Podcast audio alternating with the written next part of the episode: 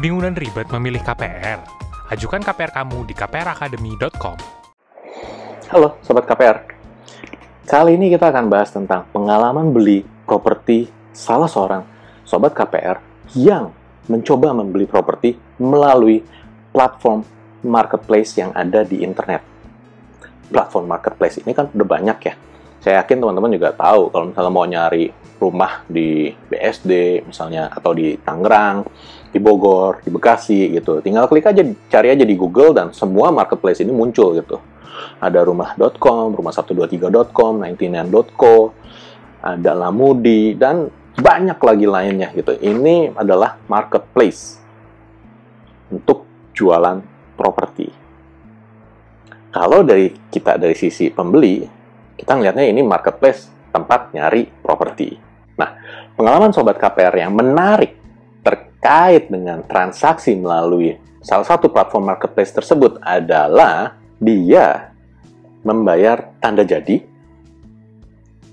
tapi kemudian di saat KPR-nya ditolak, pada saat dia minta tanda jadinya dikembalikan, ternyata tanda jadinya dihangusin 60%. Nah, persoalannya adalah ada yang salahnya di mana ya?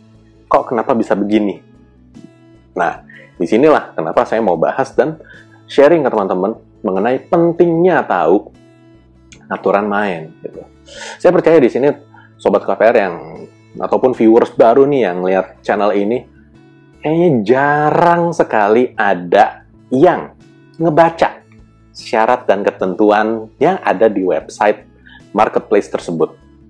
Yang ada di website kpracademy.com aja belum tentu dibaca ya. Karena syarat dan ketentuannya kan, waduh, biasa tuh, apalagi udah di website ya, wah, panjang banget itu. Bacanya, ya elah, malesin amat sih baca kayak begini ini kapan kelarnya nih? Nih di scroll berkali-kali, kok nggak kelar-kelar ya? Ini berapa kilometer ya? ya, saya tahu teman-teman pasti merasakan pengalaman, nih panjang banget sih. Aduh, nih capek banget. Kenapa ya? Mesti panjang kali lebar kayak begini. Nah, sebenarnya teman-teman kalau mau bertransaksi di platform marketplace yang tadi saya sebutkan, sebenarnya perlu nggak perlu sih baca rule of game tersebut. Tapi yang terpenting di sini adalah teman-teman jangan menganggap bahwa karena teman-teman melihat iklan ini ada di marketplace tersebut, maka sudah ada aturan main yang baku dari marketplace tersebut. Ini belum tentu ya. Kenapa? Karena bisa jadi platform marketplace tersebut bukanlah marketplace yang menyediakan aturan baku untuk semua yang uh, semua yang pasang listingan di situ. Nah, kalau belum ada aturan bakunya, artinya sebenarnya platform marketplace tersebut itu nggak ada bedanya sama iklan di koran. Contoh koran Kompas. Itu kan ada tuh yang properti gitu. Properti jual di mana, di mana gitu. Jakarta Barat, Jakarta Timur, ya, luas berapa, berapa, hubungi nomor telepon nggak beda sama iklan kayak begitu. Yang bikin beda cuma satu, ada tampilan gambarnya, sama ada perkiraan harganya.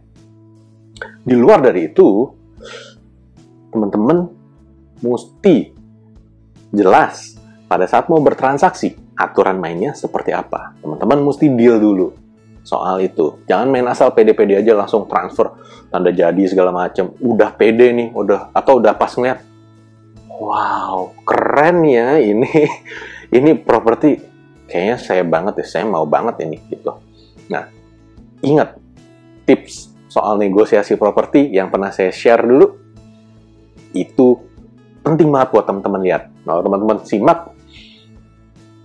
itu penting banget buat teman-teman praktekin juga kenapa tiba-tiba saya jelasin soal beginian karena sebenarnya nih beberapa waktu yang lalu itu ada salah seorang sobat KPR yang cerita ke KPR Academy yang bilang, thank you banget buat tips negosiasi harganya. Dia praktekin. Dan dia bisa hemat 50 juta. Keren kan? Nah, makanya tadi itu ya, lihat ya videonya.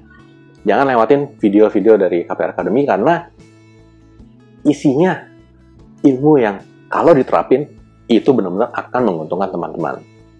Nah, balik lagi ke topik soal platform marketplace. Jadi ingat ya teman-teman, sekalipun tampilannya keren di internet kayak gimana gimana gimana, sebenarnya nih dalam banyak kasus itu sebenarnya mirip dengan iklan di koran. Oke, okay? memang ada platform marketplace yang dia memasang brandnya sendiri dan memang dia menyeragamkan semua peraturan. Ada, ada yang seperti itu, ada, gitu. Nah, cuma masalahnya kebanyakan platform marketplace properti tidak seperti itu. Jadi teman-teman harus tahu pada saat nanti teman-teman memang benar-benar mau bertransaksi, teman-teman perlu perjelas dulu nih, oke okay, aturan mainnya kayak gimana gitu. Nah, tuangkan aturan main tersebut di dalam PPJB supaya nanti kalau sudah sepakat nggak bisa lari dari kesepakatan tersebut. Apa pun hasilnya ya, mau jadi transaksi, mau batal transaksi karena berubah pikiran, karena ditolak, karena hal lainnya, nah nggak bisa lari dari komitmen yang sudah disepakati.